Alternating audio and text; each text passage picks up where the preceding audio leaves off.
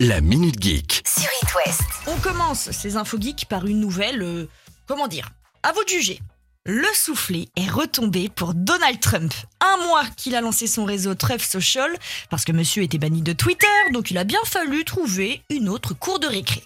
Outre le fait que l'appli est désormais de moins en moins téléchargée, en plus de ça, il y a des problèmes techniques à longueur de temps. Je suis ingénieur informaticien. Je suis ingénieur informaticien.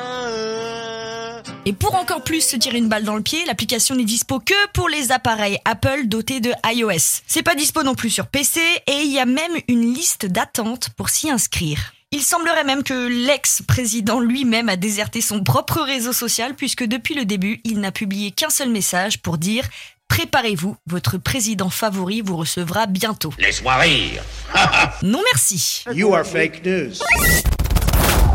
Vous n'avez définitivement plus aucune raison d'être méfiant envers les jeux vidéo. En plus d'être bon pour le moral et la santé mentale, alors c'est pas moi qui le dis, c'est une étude de l'IFOP, C'est pas moi, c'est lui. les jeux vidéo permettent de faire de grandes, de très grandes choses. Il y a quelques semaines, je vous parlais du fait que le jeu Fortnite lançait une opération un peu spéciale qui faisait que chaque transaction à l'intérieur du jeu allait directement dans une cagnotte pour l'Ukraine. C'est super mignon. Résultat des courses 144 millions de dollars qui ont été récoltés. Et cet argent va partir tout droit dans plusieurs organisations internationales, l'UNICEF, Programme alimentaire mondial, au Commissariat des Nations Unies pour les réfugiés.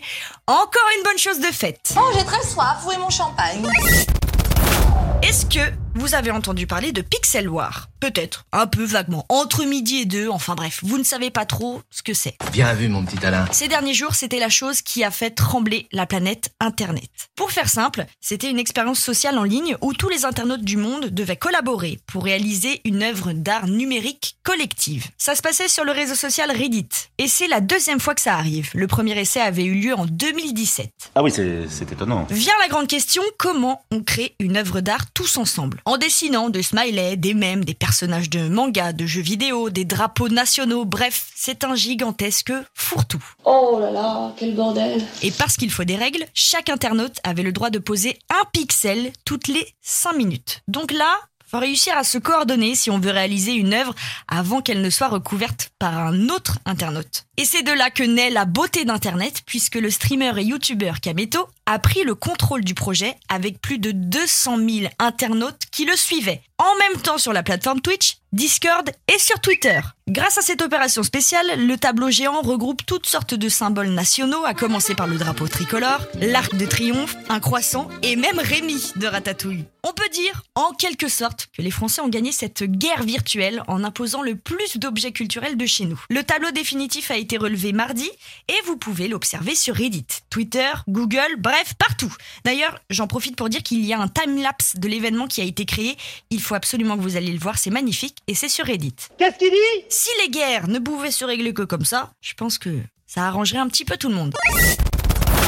Je ne sais pas si on touche le fond ou si on creuse encore. J'en sais rien.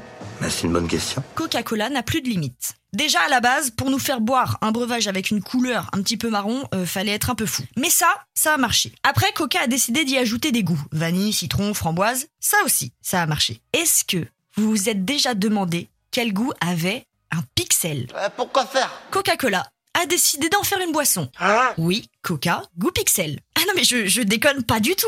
Il sera en vente aux États-Unis à partir du 2 mai. Sauf que vous vous doutez bien qu'il y aura une quantité limitée. Première arrivée, premier servi. Malheureusement, cette vente ne s'arrête qu'aux États-Unis. Pour la France, essayez de bouffer vos touches de clavier, peut-être que vous aurez un goût de pixel. C'est drôle.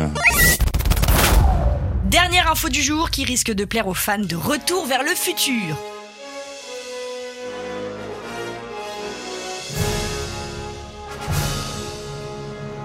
Bon, on est bien content d'avoir eu une petite remise sur l'essence, mais c'est vrai qu'en ce moment, la question de la voiture électrique se pose quand même. Et pourquoi pas prendre la DeLorean? Mais enfin, tout ça, c'est le passé. Et si, la nouvelle DeLorean électrique va être présentée le 18 août prochain. Rien à voir avec les courbes de celles qu'on peut voir dans Retour vers le futur, la vraie ressemble un peu plus à une voiture de sport, du genre euh, Lotus Emira. Ouais, je fais vraiment la meuf qui connaît les références de voitures, mais c'est pas vrai. hein. J'ai juste checké des tweets. Par contre, elle s'ouvrira de la même façon que celle du film, les portes qui iront vers le haut là. Et bien sûr, on n'a pas d'infos sur le prix, mais peut-être que c'est mieux comme ça pour l'instant. Attends-toi à voir quelque chose qui décoiffe.